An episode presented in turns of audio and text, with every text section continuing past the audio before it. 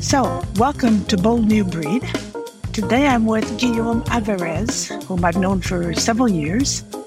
I had the pleasure of meeting him at a Peter Drucker event in Munich a few years ago. Guillaume is the Senior Vice President of Steelcase, Europe, Middle East, and Africa. He has welcomed my practitioner thought community to the Steelcase Work Life Center in Paris several times for our monthly sessions. Guillaume is also president at the European Executive Council, and he's a member of the board of the Peter Drucker Society Europe. And one more point that I think is interesting is he spends a lot of time with the EU Commission, has a lot of contacts and work there. So Guillaume's experience goes beyond his company affiliation, and he's in a position to give us some, I think, pretty unique viewpoints. Thank you, Guillaume, again for coming. My pleasure, Ranjit. So I'd like to start if you could tell me just a little bit about Steelcase in terms of where you people are at right now in this strange point in history.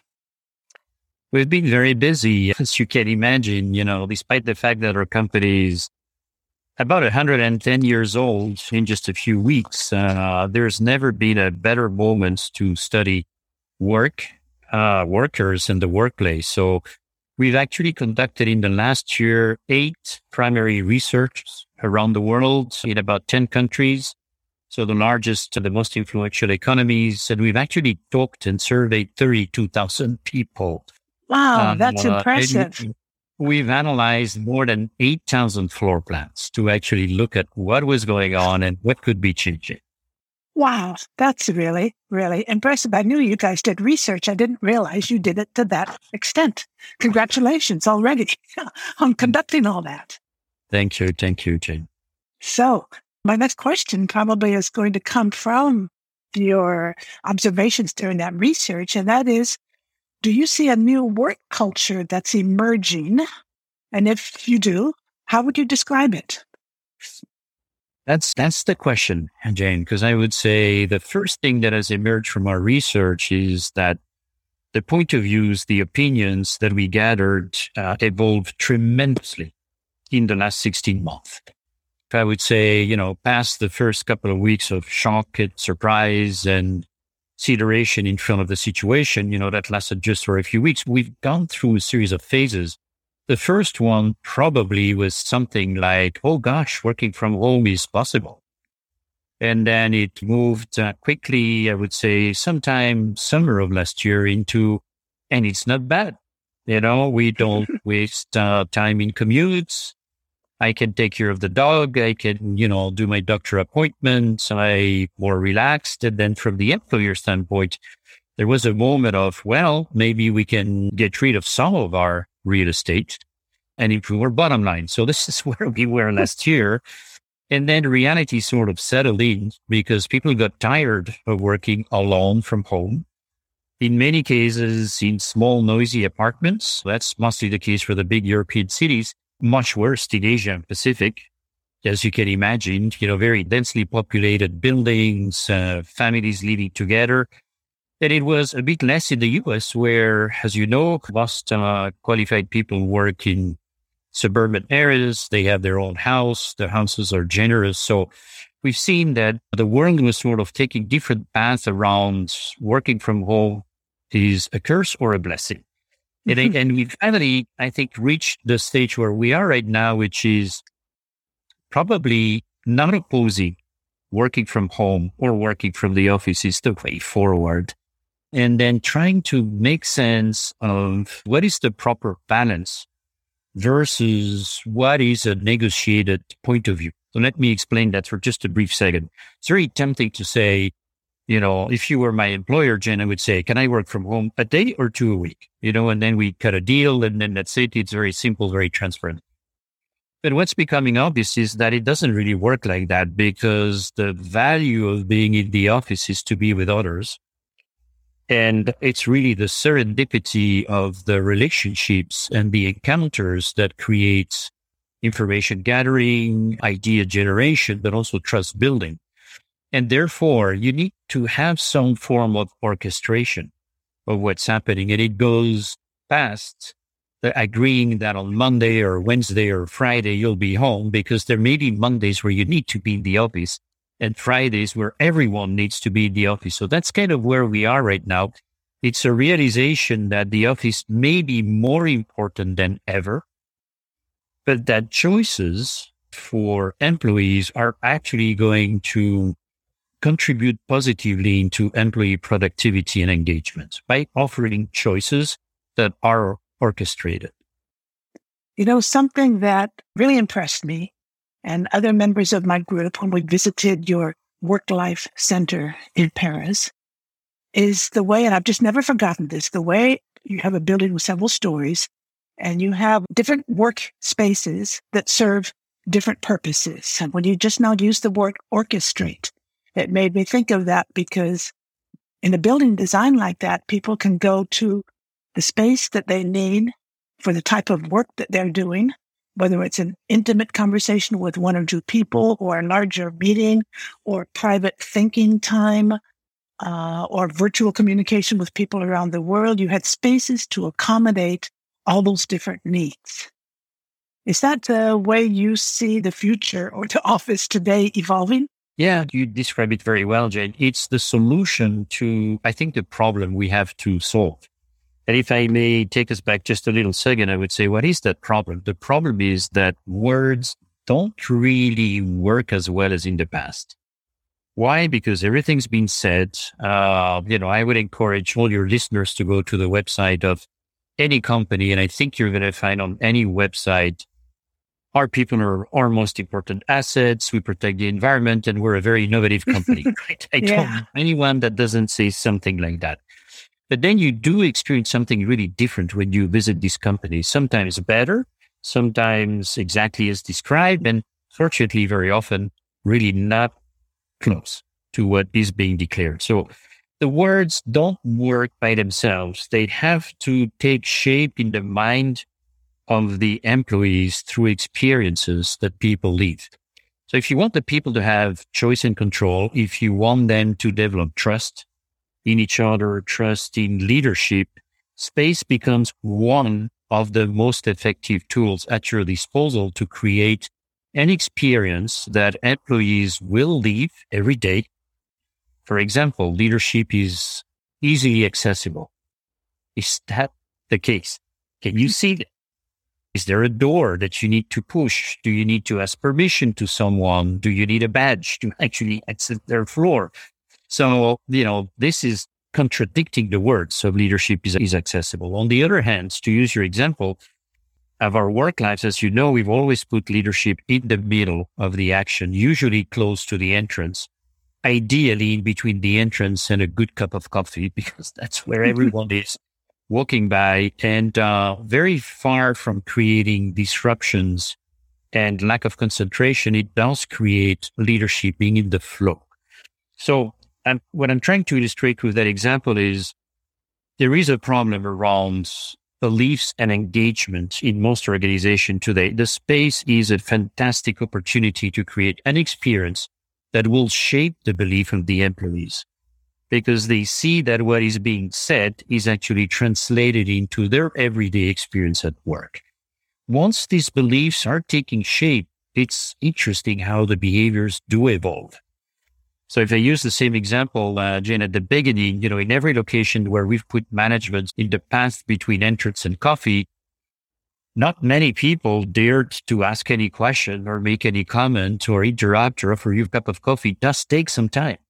But once the beliefs are starting to take shape and the conviction is starting to form that indeed you can talk to management, indeed, you know, you can exchange a hello, a smile, then people start to behave like that and they come see you with ideas, with problems, with suggestions, or simply with something interesting, you know, to say an anecdote, a story.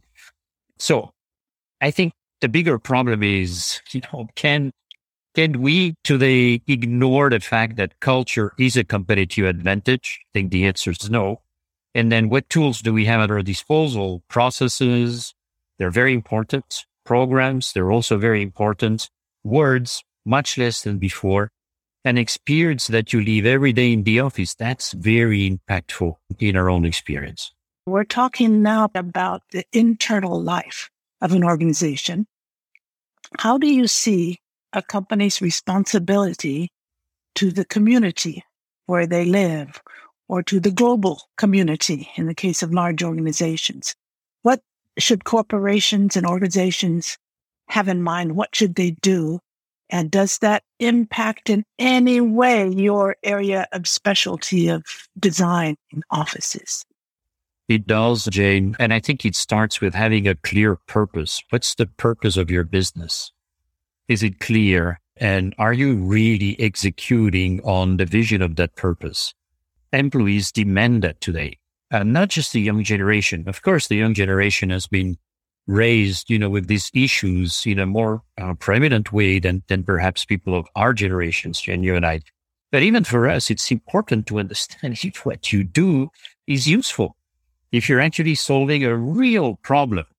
And so the answer for a company is creating workspaces where people want to be, where they feel more productive and where they can actually believe through the experiences that they leave that they're doing something useful for their employers, for their teammates, and also for the community. So I think a sense of purpose is absolutely the very first place to start. And then, of course, the responsibility is huge with the environment and mm. with governance and also with social responsibility. So I think we are today in a place where companies that take it seriously are recognized for their actions versus the declarations. Um, we've worked very hard at Steelcase. You've asked how important it is for us. Our company became carbon neutral last year. Mm and our objective is to become carbon negative in 2030. Mm-hmm. So that means a lot of things. It's the way we engineer our products, the way we manufacture a product, the way we ship our products around the country, around the world, the way we manage our factories, our energy usage, all of the manufacturing processes really from A to Z needs to be very well thought through to achieve an objective like that. And we have the same level of ambition on the social side through our foundation, but also through the level of engagements that we provide our opportunities with. We're convinced that well-being is critical to employee engagements.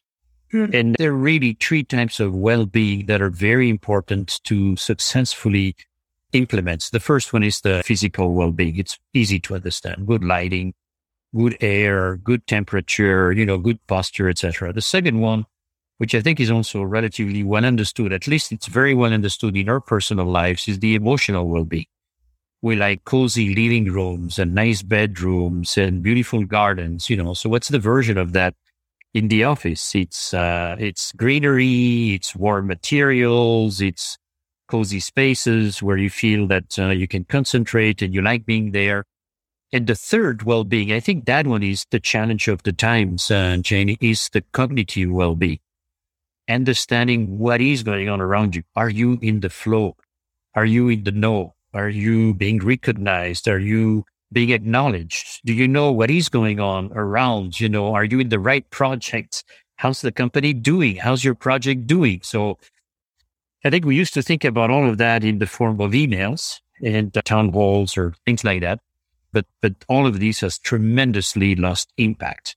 The space can create a lot of positive cognitive well-being by being transparent, by showing information, by allowing people to see what is going on in the office. So your example of the five floors here, which are open right around the, yeah. the courtyard and, and lighting on the ceiling is a very easy way for everyone to see what is going on by the way, including the leaders. I love, I love being in a space, you know, Munich, London, Paris, where at 10 o'clock in the morning, I know what's going on. I don't need to ask. I can see if the teams are happy, if they're concerned, what's going on, what's the big deal, what everyone's getting excited or concerned about. It's, uh, you sense it because there is this intentional design to provide solid cognitive well-being through, through the design of the space. I like your talking about uh, well being and the dimensions that you mentioned, the three ways and the three parts of it, I would say.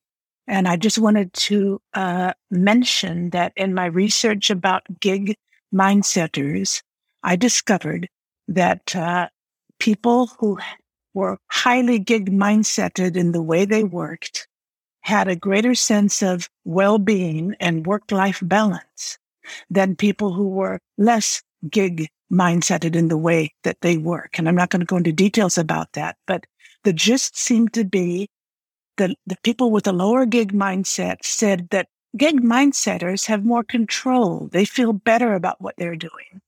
And the gig mindsetters agreed. The data showed, and the verbatim showed that they felt, again, it's what you said earlier, they had a purpose in what they were doing and they had a certain degree of control over it. And there's That's... been a fascinating study by done in a university in North America. I don't remember which one. Over, I think they did a thing over seven years or longer. And they showed people who felt they had control over their work lived longer, literally lived, had longer lives than people who were in situations where they felt they had no control. I, I can totally confirm that, Jane. About uh, five, six years ago, we did a global survey trying to understand the level of engagement or disengagement of workers in a very wide variety of countries in Western Europe, in North America, but also in Africa, in Latin America, and in Asia. And uh, we found out a few things. First of all, there is a very large percentage that is disengaged. Yeah. And uh, a concerning percentage that is actively disengaged, which is, you know, an even more concerning situation. Yeah. The second big learning is when you try to understand what is the source of it, a big part of it is the sense that they have no control over anything. Their workplace, their working hours, where they work, their level of privacy, you know, absolutely anything at all. That is a very frustrating impact on the way employees feel and the way they consider the way they're valued by their employer. So right. I imagine that, you know, people with a gig mindset that are more intentional, more in control of what they do would get a much higher degree of satisfaction that people that tend to be more passive and whose needs are not proactively catered for. So I think it is the responsibility of employers to not just wait for things to be asked for, but to actually anticipate the fundamental needs of their employees, which are human needs. You know, I've talked about mm. ergonomics. I've talked about, you know, being in a warm environment and what is going on. So, you know, these are great levers to increase engagement. And we know that when the engagement is higher, the productivity is also higher. Guillaume, I've got a final question for you. In fact, it's one that I hadn't thought of asking you until a couple days ago when I realized I needed to take advantage of talking with you today. I have been invited and I have accepted to give the graduation speech for an executive MBA program.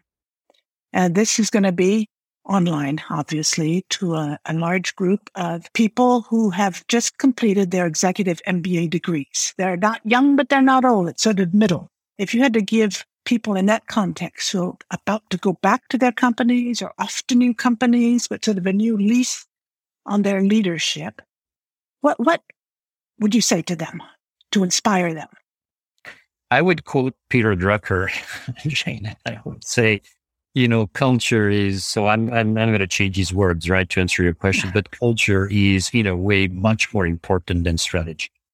Mm-hmm. So pay attention to the people you're working with. Remember they're human beings. They have very important needs that have to be met and they have, for the most part, untapped potential.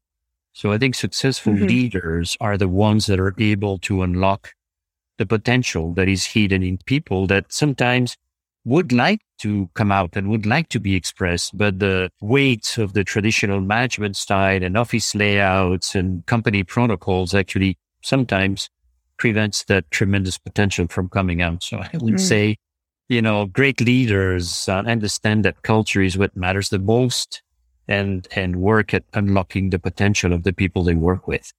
And, uh, you know, with degrees of separation, not just their direct collaborators, but the people actually throughout the organization that depend on their leadership. So I wish that most MBAs would spend more time around psychology, sociology, ethnography. These are disciplines that are as important as finance and legal expertise and, and strategic mindsets and all of that. So they're not more important. They're equally important.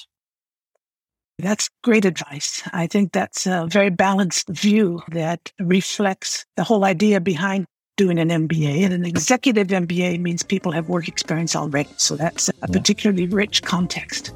Guillaume, I'd like to thank you very much for your time and for sharing your thoughts. I would like also to thank all the listeners of the podcast episode to pop over to my website, boldnewbreed.com, where you can see the show notes for the conversation that Guillaume and I have just had. And you can also take a look at the description of my book, The Gig Mindset Advantage, and check out the Bold New Breed community that I have just initiated. There are some really interesting conversations going on there. So thank you again, Guillaume. I appreciate your thoughts. They've been very well expressed. Thank you, Jane. It's, uh, it's been a pleasure. Thank you. And see you one day soon in real life, I hope. okay. Cheers. Bye-bye. Bye. Cheers.